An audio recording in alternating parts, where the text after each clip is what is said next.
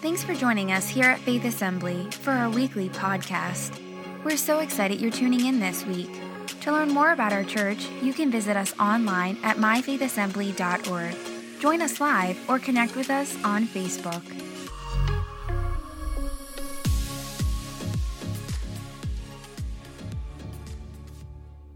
It is Christmas time. Come on. There's just something about Christmas time. Yeah. Hey, one person. Come on, you bunch of Scrooges. It's Christmas time. There you go.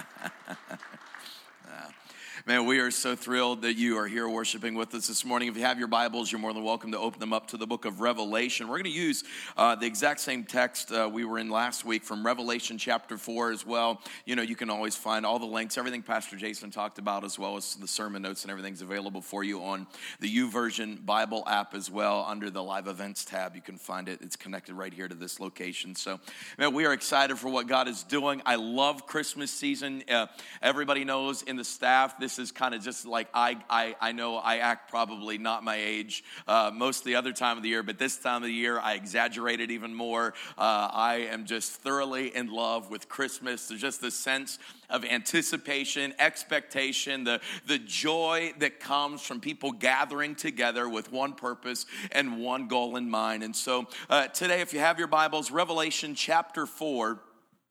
As we continue this series, uh, Echo Holy, what is this? Uh, as, as, we're going to look at this passage of scripture from uh, Revelation chapter 4, and, and I think it's important. Pastor Jason talked about a couple of these things last week, so the, I just want to kind of refresh your memory just a little bit. This is from uh, a man called John. Uh, he was uh, one of the apostles. He was called John the Revelator later on because he wrote the revelation, the revealing of who Jesus is in, in these last times. And one of the interesting things is all the other apostles died a martyr's death except for John. But one of the reasons why John didn't die a martyr's death is because they couldn't kill him. They actually tried to boil him alive in hot oil, and it didn't kill him. So they exiled him to the island of Patmos, and, and where John would later have this vision and, and, write the revelation of Jesus Christ. You say, Tim, what am I trying to say to you this morning? Listen to me. Here's what I want to say to you today. Listen, when God has a purpose for you, the world cannot stop God's purpose in your life. Even if they try and boil you alive, come on, somebody, God's purpose will always be fulfilled in your life. Come on. And so this morning, I want us to look at this. Sometimes I feel like, I don't know about y'all, but for me, a lot of times I got like, I don't know, there's a lot of pressure. Come on. Uh, is it all right? Can I be real with you all this morning? Can I come down off the sometimes the high pedestal we put people on that are on a platform with a microphone and some light shining on them? Can I tell you, we're normal people. We all are. We are all in desperate need of the Holy Spirit and his and the grace of Jesus Christ. And so today a lot of times we feel like this major pressure, this this almost anxiety and responsibility that we have to live up to a certain standard that maybe not necessarily God has set out for us, but that we kind of put on our own terms, in our own minds, how how I need to provide for my family or how I need to be able to take care of my, my of my spouse and all that goes on and uh, in, in the ministry that God has given me or the people that the Lord has allowed me to have influence. And you kind of take all that, and all of a sudden it just is like, and then you mess up right? Or you, you fall short and you just feel like there's just nothing left. You've given everything you got and there's nothing left in the tank, but there's still more to be done. Come on, am I talking to anybody in the room today? Listen, I want you to hear to me today. Yeah, it, we, we're talking about echo holy, how, how we can reflect the glory of God in a lost and dying world, even though, listen to me, even though some of us, we are not perfect. Uh, let's just be honest, all of us aren't perfect. You happen to think you're perfect, just get out the room right now because you're messing the rest of us uh, imperfect people up. And so this morning, I, I, we're going to look at this picture of, uh, of John has this just this immense encounter in the presence of God. I, let's just let's look at this. Revelation chapter four. If you have it, will you stand for the reading of God's word today? Revelation chapter four. Starting at verse 1, we're going to read the whole thing. It's 11 verses. You know I talk quickly, so let's roll. Come on. Revelation chapter 4, starting at verse 1 says, Then I looked and I saw a door standing open in heaven, and the same voice I had heard before spoke to me like a trumpet blast. And the voice said, Come up here and I will show you what you mu- what must happen after this. And instantly I was in the spirit, and I saw a throne in heaven and someone sitting on it. And the one sitting on the throne was as brilliant as gemstones, like jasper and carnelian, and the glow of an emerald circle his throne like a rainbow. 24 thrones surrounded him, and 24 elders sat on them.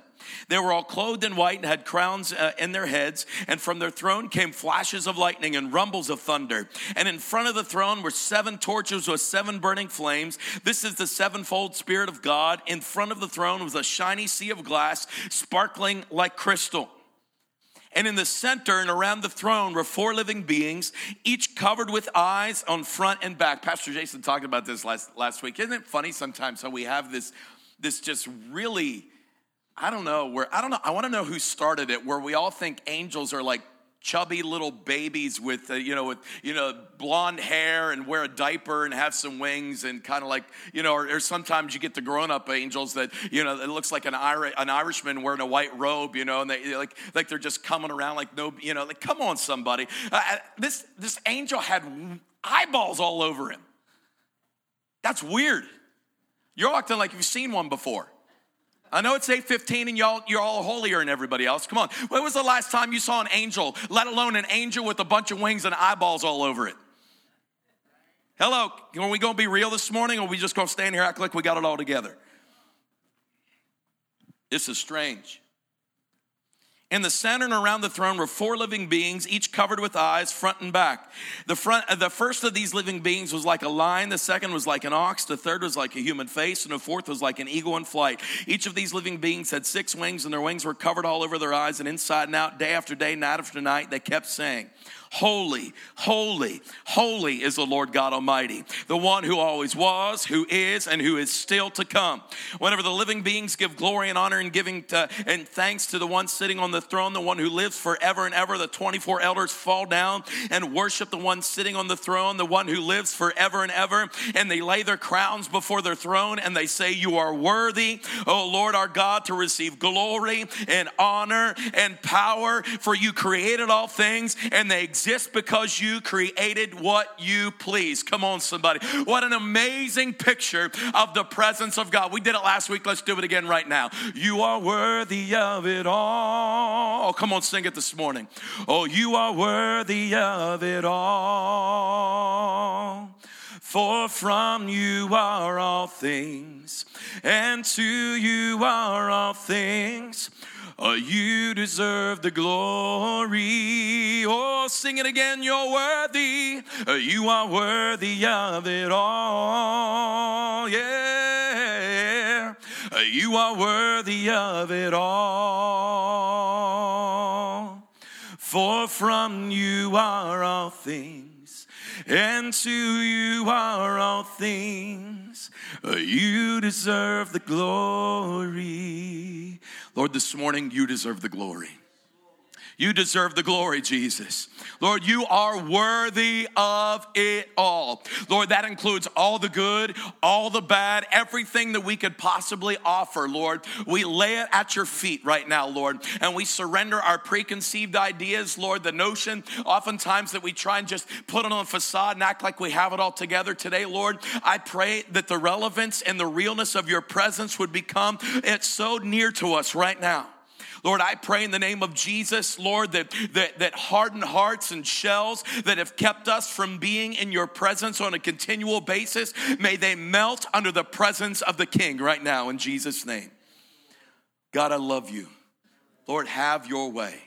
In Jesus' name. Come on, and everybody said, Amen. God bless you. You may be seated. I want you to look back at verse 1. It says, Then I looked and I saw a door standing open in heaven, and the same voice I heard before spoke to me like a trumpet blast, and the voice said, Come up here. I want to talk to you a message this morning entitled, Come Up Here. Come up here. I believe God is calling us to a higher place of praise. I believe God is calling us to a, a, a, deeper, a stronger level than what we've ever had before. And maybe some of us, we've never even really pursued the presence of God. And I know you, if you've been around faith, you've heard this phrase uh, for, for long enough. You've heard it sooner or later that God is not a formula to be figured out, but He is a presence to be followed. That God wants to have, listen to me, God wants to have an imminent presence in your life, that there is no doubt through any moment, through any circumstance, regardless of what we can or we cannot do, God wants to be in and through your life. And every second and every season, you are not disqualified from the presence of God today, but I hear the voice of the King calling out to you, and He is saying, Come up here. Come up here. God is not expecting for you to stay down in the muck and the filth and the miry clay of your life, but today He has made a way, and it is the nail pierced hands of Jesus Christ that is reaching out to you as you hear the heartbeat of the Father crying out, Come up here. And Jesus is willing to give you a lending hand and pick you up this morning. His grace is sufficient for you. Now, I want us to, to kind of dig into this a little bit now. How do we really pursue the presence of God or enter the presence of God? I know sometimes we talk in kind of these big imagery and you know we just read this passage of scripture from revelation 4 this just this an, an enormous and immaculate portrait of the presence of god and we, we can talk in kind of these big ideas and we can even have these moments where we even sing the songs you are worthy and we sing these big things but What's the practicality of his presence? What does that really look like in a life that is often full of failure, mired with mistakes, slandered in sin, all the heartache and pain of this world that we have to deal with? What does it look like to still be in the presence of God? See, Psalm 24 says, Who may ascend the mountain of God? Who may stand in his holy place? Only those whose hands and hearts are pure, who do not worship idols and never tell lies. See, it's people that have pure uh, actions, pure intentions. Their, their, their, their attention, their worship is directed only towards the Lord, and they pursue truth. And it says in verse 5 that they receive the Lord's blessing and have a right relationship with God, their Savior. Such people may worship in your presence, O God of Jacob. See, it's only those of us that have clean hands and a pure heart that can enter, that can ascend the hill, that can come up there. And sometimes that seems so far away from down here. You know, we love hearing the phrase, come up here. That's awesome. God's calling you up. He's calling you up. But then you start looking around and you realize where you are. See, that's the problem. We've taken our eyes off the one calling us and we begin to look around at all the pain and the problems and the and misunderstanding, the confusion and the heartache and, and, and, and the cycles of depression and addiction and anxiety and fear and insecurities. I mean, Come on, we even call them our, it, it, it's my pain, it's my sin, it's my insecurities. And we take ownership of the garbage that we're trying to let go of. Some of y'all call it your house and you don't own it, the bank does.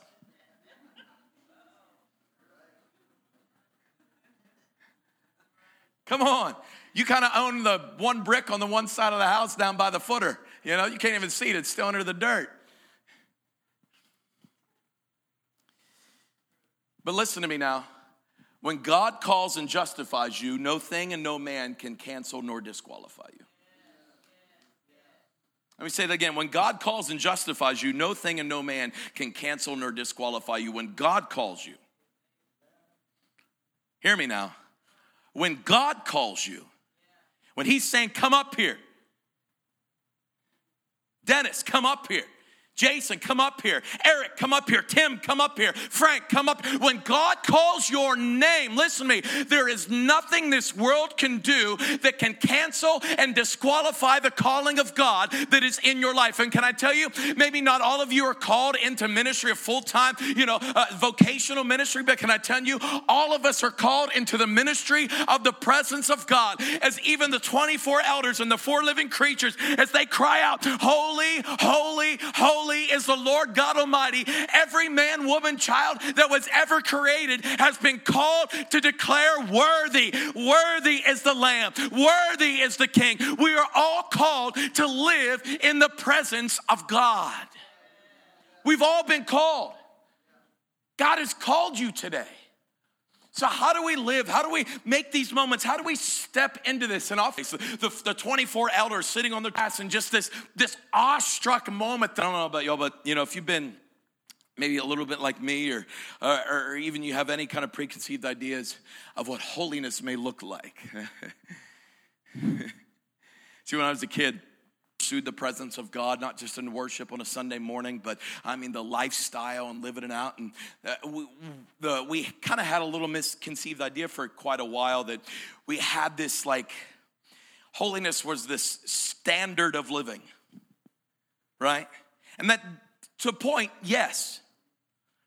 But then what we ended up doing, God made the standard, and we started making rules on top of it to try and act like we knew what the standard was all the time. And we and we took control instead of allowing God to be in control. I mean, let's be real.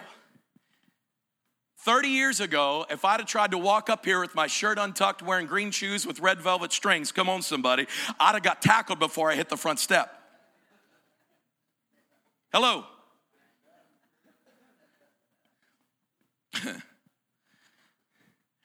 Holiness used to be the standard. Like, you know, for me, when I was a little kid, holiness, I'd looked at people and I, I thought the holiest people were, you know, the, the, the, I'm just going to say it. I'd say 15. You're going to say it anyway. You know, like, I, there were these, like, older ladies that wore, you know, dresses all the way down to their ankles because for some reason ankles could do something for somebody. I didn't know that, but I guess that ankle bone right there really did something for somebody. They had to have their shoulders covered up because apparently armpits are something too, I guess. I don't know. And then they, they couldn't wear any makeup, no jewelry, nothing like that at all. And then the, they would take their hair and they'd put it up on their head, right?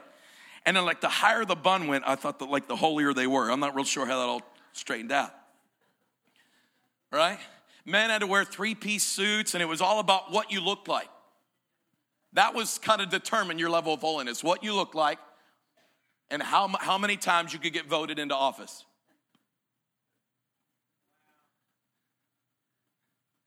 See, holiness, yeah, it's definitely a standard, and it's the standard of God's word. It's not the standard of opinion of man. It's not, it's not man's opinion about what this says. It's what's in the black and white lettering here in God's word that are the standards of God's word. But listen to me today. Holiness is more than just standards. Holiness is the sovereignty and the sacredness of his presence. Holiness is the sovereignty and the sacredness of his presence. And what I'm trying to tell you today is holiness isn't a standard of levels to attain, but rather it's control to be surrendered. Holiness is control to be surrendered. It's not, it's not another level to attain. It's not trying to like climb the ladder to get up there some to somehow the more I do and the more I can give and the more people I can get to vote for me on uh, you know on, on, an early winter morning. Uh, you know, uh, listen, that has nothing to do with holiness. Holiness is simply releasing control to the sovereign God who is in full control of everything that has ever existed anywhere. That's holiness. Releasing full control to God. And so I want you to understand our surrender leads to his sovereignty. Sovereignty means that he is holy. Holiness is sovereignty. Sovereignty is holiness, that God is in control. He is sovereign regardless of what I do or don't do. I do not determine the holiness of God. I do not determine the sovereignty of God. I cannot control him. I am to submit to him. But oftentimes we come in and we try and act like we're going to, we don't think this, but this is exactly what we're trying to do. We're trying to manipulate God with how we can worship or how much we can give or how long we can pray or what we can, and how many people we can get to agree with our opinion. That's not holiness, that's manipulation. And people that manipulate don't spend eternity in the presence of God.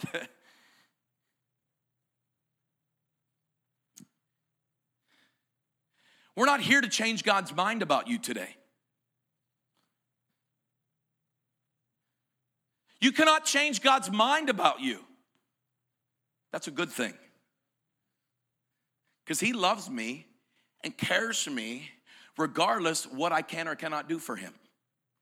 Isn't that how Jesus demonstrated His love for us while we were still sinners? He went ahead and surrendered His life. See, holiness is not another level to attain, it's rather control to be surrendered. Our surrender leads to his sovereignty. I, I want you to look at this. Want, let me unpack this a little bit for you. This, look at John chapter 1, verse 43. And then if you want to stick your finger down into Genesis 28, that's where John 1 really references. But John chapter 1, verse 43, let me explain to you how we can make this, how we can release control to God. Our surrender leads to his sovereignty. John 143 says the next day, this is very early on in, in, in, the ministry of Jesus as he's calling his disciples. The very next day in, in John chapter 143, Jesus decided to go to Galilee and he found Philip and said to him, Come follow me. Come up here, Philip, right? Come follow me. Philip was from Bethesda and Andrew and Peter's hometown. Philip went to look for Nathanael and told him, We found the very person Moses and the prophets wrote about. His name is Jesus, the son of Joseph from Nazareth. Nazareth, Nathanael exclaimed. Can anything good come from Nazareth? Can I stop there for a second? I renounce and I rebuke any former ideology and principality. Listen, I'm from Greene County and I was well aware. Listen, when I when people in Greene County, even still to this day, when, if you cross the Masontown Bridge, you're on your own. That's what they'll tell you.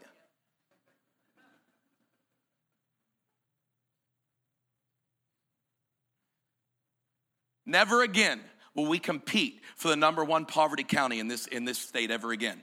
Never again. Never again will we be known for addiction and pain and what used to happen and the history. I love the history of the past, but guess what? It's in the past. We are living here and now in the present, and God has a plan and a purpose for us. Listen to me. If God can do all those wonderful things in the past before anything was here, I got news for you. God can do more than exceedingly and abundantly, far more than what we could ever ask, imagine, or think. God has bigger and better plans for you and your family and this community than what you could ever listen. Never will I ever want to ever hear again what good could ever come from Fayette County, what good could ever come from Uniontown, what good could ever come from Belle Vernon and Brownsville, what good could ever come from Fairchance, what good could ever come from Point Marion. Let me tell you what can. I'm telling you, it can be the presence of God as we lift up, as the as the throne room of God is crying out holy, and we cry out worthy. The presence of God descends. He is enthroned in the praises of His people.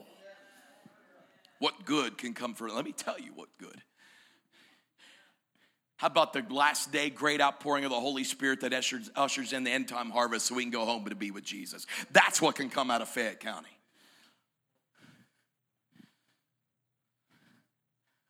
What, what can come? can anything good come from Nazareth? Come and see for yourself, Philip replied. And in verse 47, as they approached, Jesus said, Now here's a genuine son of Israel, man with complete integrity. How do you know about me? Nathanael asked. Jesus replied, I could see you under the fig tree before Philip found you. And Nathanael exclaimed, Rabbi, you are the Son of God, the King of Israel. And Jesus asked him, Do you believe this just because I told you I'd seen you under the fig tree?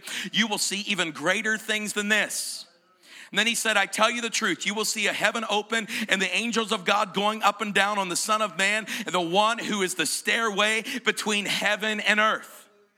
Listen now, this is, by the way, and, and all the other gospels, he's called same kind of deal, done time to explain it. Just simply a relative, at least a close friend of Philip. And Philip comes, and Nathanael is sitting underneath a fig tree. And Philip comes and says, Hey, we found him. We found him. We found the Messiah. We found the one the prophets were talking about that would come and save us. We found him. His name is Jesus from Nazareth. And Nathanael said, Nazareth? You know, what are you talking about? And as time goes on, here comes Jesus walking down the road. And Philip says, Hey, there he is. See, I, there's a lot of people. I tried to find who the original author was of this quote, and I couldn't find it anywhere. There were several different people that took credit for it, so I'll take credit for it, but I'm going to tell you that somebody else said it. How about that? Christianity is just one beggar telling another, another beggar where bread is. Christianity is just another beggar, is one beggar telling another beggar where they found bread. That's it. Sometimes we get so consumed, you know, that God is calling us up here, that we have a plan and a purpose to, to reach your family, to reach your workplace, to reach your neighborhood, your community, this county, this state, this nation. And how do we do that? Listen, I it's not like Pastor Jason and I aren't going to take a, you know, a, a, a, stage around and set it up all over the place and preach and expect that's how we're going to reach everybody. Can I tell you, more people are saved outside of a church than they are inside of a church. And it comes from people, listen, one beggar telling another beggar where they found bread. And Philip says, Nathaniel, this is where I found, it's Jesus. And here comes Jesus. He comes walking along and he sees Nathaniel and he says, Hey, Nathaniel. And it's like, what's going on? He goes. Here's an Israelite in whom there is no guile, who there is you have complete integrity.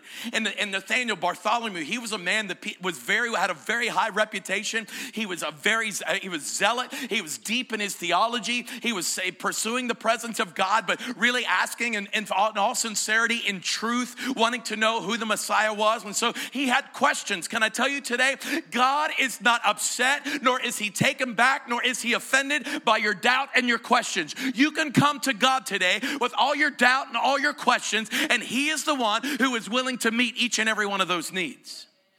And Jesus says, Oh, here's somebody that, that you, you don't have any deceit in you. Nathaniel says, How do you know who I am? Jesus says, Because I saw you earlier sitting under the fig tree. Jesus wasn't around any time whenever Nathaniel was sitting under the fig tree before, but Jesus knows because he's God. Jesus knows where you are, he knows where you're sitting right now. He knows what was said to you last night. He knows what was done to you last year. He knows. He sees you. Jesus says, Nathaniel, I saw you sitting under the fig tree. Nathaniel said, Whoa, you must be the Messiah. Jesus like, buddy, if you if you believe in me just because I told you I saw you sitting under a fig tree, buckle up, Jack. You know, you ain't seen nothing yet. You haven't seen nothing yet. He said, I am the stairway. I, there will be angels ascending and descending upon me. And see, Jesus knew that Nathaniel, he was a deep, devout, practicing Jew. And, and he, listen, every Jew knew what Jesus was referencing right here. This goes to Genesis chapter 28. And Jacob has an encounter with the Lord at a place called Bethel where he, he lays down at night. He's so tired, he was running for his life, running from his brother Esau. And Jacob goes running and he gets so tired, he lays down at a place called Luz, L U Z, Luz. And Jacob lays down and has this, uh, this amazing dream. And in Genesis 28 16, Jacob woke up from his sleep and said, Surely the Lord is in this place, and I wasn't even aware of it. But he also was afraid and said, What an awesome place this is. This is none other than the house of God, the very gateway of heaven. Jacob had this amazing dream where he saw this ladder coming down out of heaven and angels ascending and descending upon this ladder. And Jacob saw this. He woke up and said, Whoa, I didn't realize it before, but now I do. I didn't know God was working before, but now I am coming to understand. I can look back and see the fingerprints of God that even though I had to run for my life, God brought me to exactly where He wanted me to be so that He could fulfill His purpose in me. Listen to me today. Although the enemy might be chasing you down and you feel like you're running for your life, listen to me. I got news for you. Even the plans and the works of the enemy, God can turn around for your benefit and for His glory glory to fulfill his destiny and purpose in your life.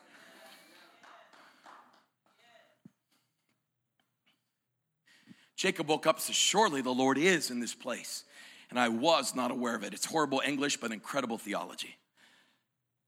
The Lord is in this place, present tense. I wasn't aware of it, past tense, but now I'm becoming aware. See, it, it's just, it's more than a song we sing. Even when we can't see it, He's working. Even when we can't feel it, He's working. He never stops working. And Jacob had to submit. He wakes up, this is none other than the house of God. This is the gate of heaven. And I love it. And Jacob names the place Bethel. Bethel meaning, Beth meaning house, El meaning God. The house of God. The house of God. It used to be called Luz. L U Z. Luz means crooked and perverse. I love it. Even though I might make a mistake, even though I, Jacob tried to manipulate and scheme and try and steal his brother's birthright and do all the things, even in my crooked path, I'm thankful today that I can have an encounter with an almighty God as he is saying, Come up here. And he can make my crooked path straight for his glory. But it's when I trust him, when I surrender to him, We have to surrender to God. We have to surrender our vision, our diction, our action, our expectation. See, there were angels ascending and descending upon this ladder. This, in, in the simplest form, the word angel simply means messenger. An angel is simply a messenger from God. Oftentimes, God wants to give us different messages, but oftentimes we only want to receive the ones we want to hear because we assume if we all agree that God is a loving God who cares for you and He sees right where you are, and despite your pain and your heartache, even though while we were still sinners, Jesus still died for us, listen to me, God has His best intentions for us. We are submitting to His control. We're not trying to manipulate and convince God to change His mind for our benefit, but God already has a better plan for us than what we have for us. And when we submit to that, listen to me today, uh, oftentimes God has a message for us. And sometimes, listen to me, sometimes it's a message of correction. But those of us that have been in church long enough, or we've done this job long enough, I don't need to be told. Is that right? Is that right? Again, I didn't know you were perfect already. I know you might be sitting there acting like you're perfect, but let's be real. Let's, let's lay down the stained glass masquerade today. See, it's kind of like this. I, I, live in Mount Morris. You know, I still live there. Uh, you got to pray for me. Man, I've been trying to buy a house here for I don't know how many years now. Y'all, you built too nice of houses or something. It's worth too much. I don't know what to tell you. Sometimes, you know, our little town of Mount Morris, we're known for, there's like, man, I think it's like 1,200 people that live in the whole township, right? Super small. We don't have one stoplight. The stop light, the stop signs have the white ring around them to make them optional. And it's, it's called High Point Raceway. How many ever to Mount Morris? East ESPN doesn't come to Uniontown, just so y'all know. They come to Mount Morris. On the Ocho, you know, I mean, it's there. And it's but oftentimes we'll be in town and, and High Point Raceway is kind of out in the distance. You know, it's down a cow path somewhere, essentially right? And people go and they camp, but it's hard to find. And oftentimes people be driving down in the middle of our town, and surely there's always somebody standing down in, by the store, by, by the grocery store, or you know where the fire department is, and they'll step out and they'll see this big rig coming, and they'll try and wave the big rig down. Sometimes they stop, and then sometimes they get mad and they honk their horn, uh, uh, get out of the way, right? See, the town people aren't mad that they're there. It's the one time a year that Mount Morris actually can make any kind of money, you know. They're actually happier there, but they know if you're in the middle of town, you are so far from where you need to go, you're gonna get lost. So they're trying to stop you and tell you you're on the wrong path. If you turn around, go up here and make a. See, oftentimes we're on the wrong path and God sends somebody in our way. Sometimes it's an angel, sometimes it's somebody that has a message from God, and we don't want to hear it because it's correcting on the, the, the direction that we think we're going. Because we know better, we looked it up. Right? Even though they live here, they've been to where you need to go. Come on.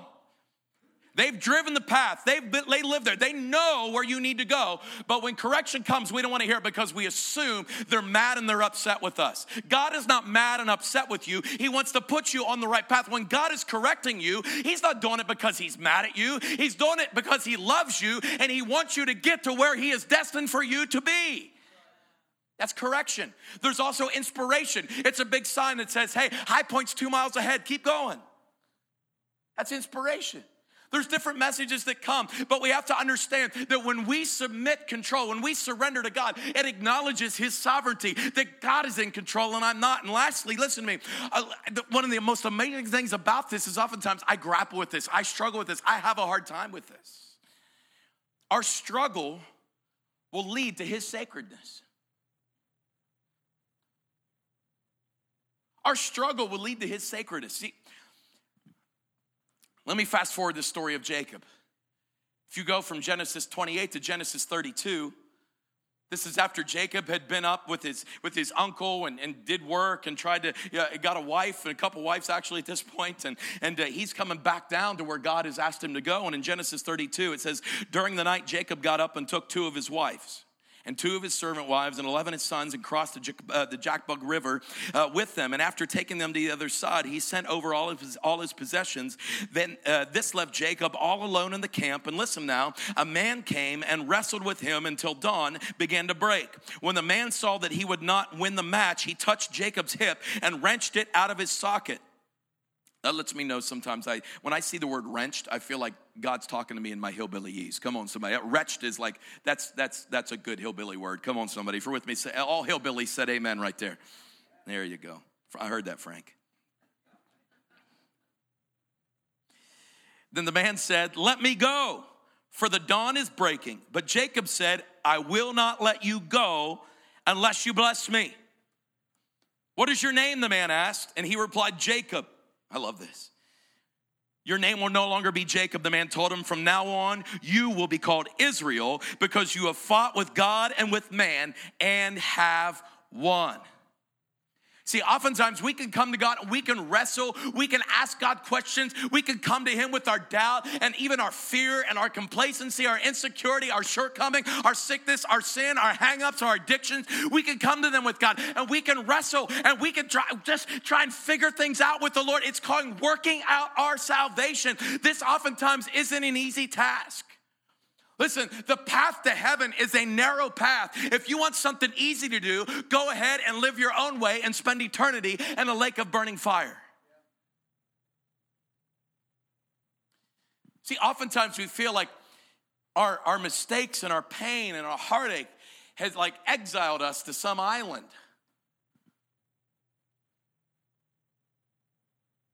Like a Charlie in the box a cowboy riding an ostrich, a pink polka dotted elephant, a choo choo train with square wheels on the caboose. Come on. A water pistol that shoots jelly, a bear with uh, feathers, a bird that can't uh, fly but can only swim in water. No, there you go. He knows. And what, what, what movie or show is that from, buddy? What is it? Oh, you're, that was a good one, but I'm going with Rudolph the Red-Nosed Reindeer and the Island of Misfit Toys right? We feel like we don't have we, we've come up short. We don't look like everybody else. We don't act like everybody else. We've come up short and we don't have a lot going on for us.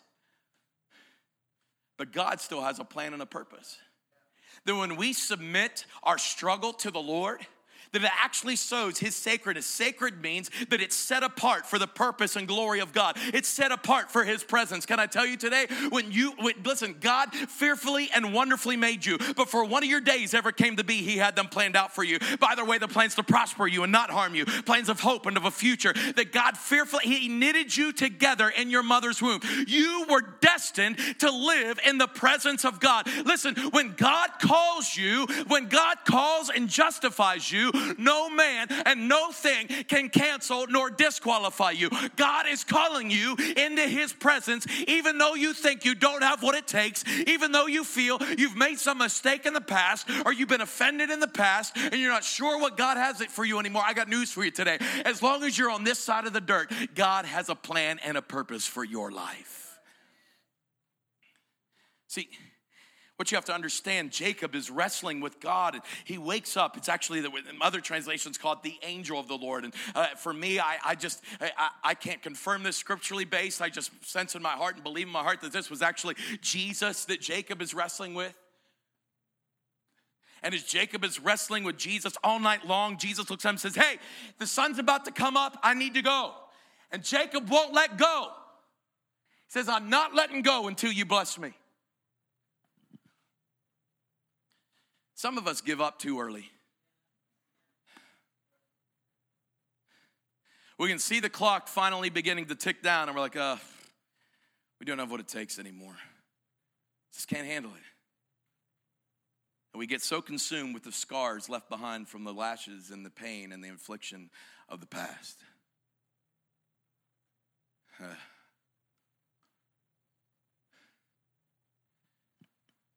And God reaches out to Jacob and says, Fine.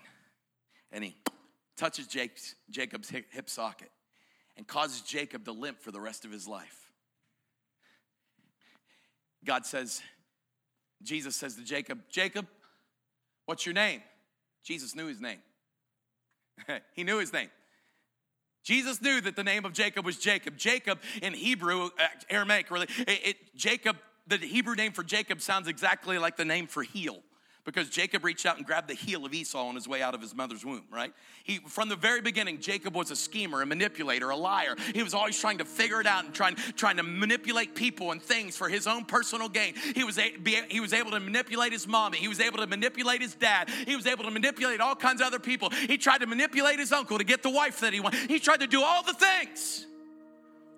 But when he was touched by God, he said, no longer will your name be Jacob, heel, that manipulator, the one that's always in last, the one that's always trying to get his own because nobody's ever fair for him. Nobody ever gives him what he deserves. Nobody, you know, just all the things that we try and listen and tell ourselves that nobody really cares about you. It's always somebody else that gets ahead of you. If you don't grab hold of them and try and try and get it done for yourself, nobody's going to take care of it for you.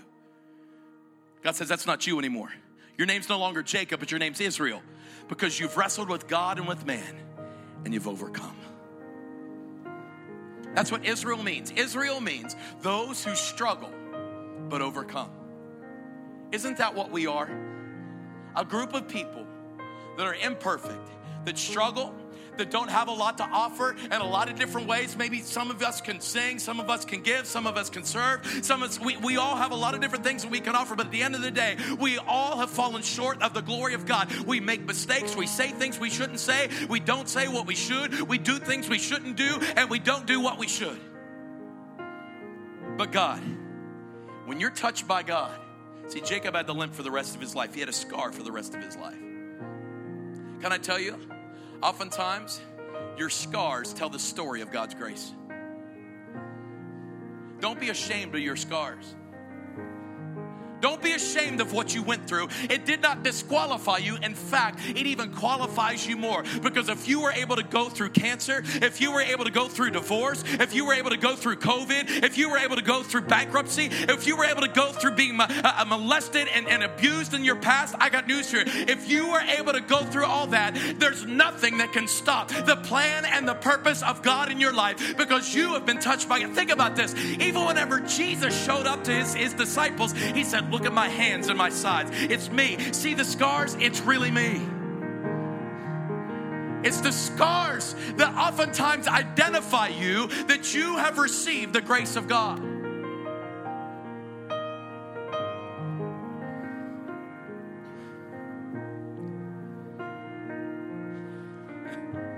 These angels, they bring messages, but they also minister to us. They minister to us.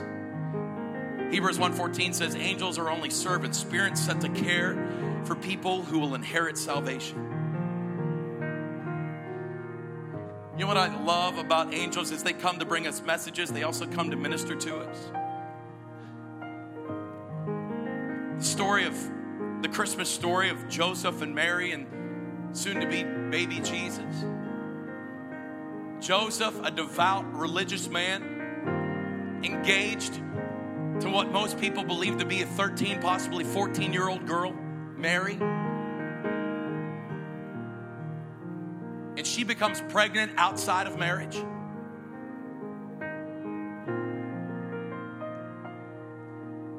Joseph went ahead because an angel showed up to him. What was the first thing the angel said to Joseph? Fear not.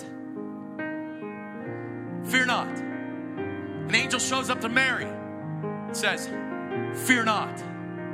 The angels show up to the shepherds and say, Fear not. The angels of God are showing up today in your life and they have a message of ministry for you. And the message is clear it's the number one command that was spoken more in the Bible than any other command that was ever written throughout Scripture. And it's simply two words fear not. Fear not. See, fear looks inward. Fear looks into my insecurities, to my pain, my heartache, my sickness, my shortcoming, my addiction. But when, I surrender that fear and I look up to Jesus, listen to me, when I surrender the struggle to God, it acknowledges that He is sacred, that I've been set apart for His presence. And as I worship the, as I worship the Lord, the presence of God, He is enthroned in the praises of His people. Come up here. Come up here. Come up here.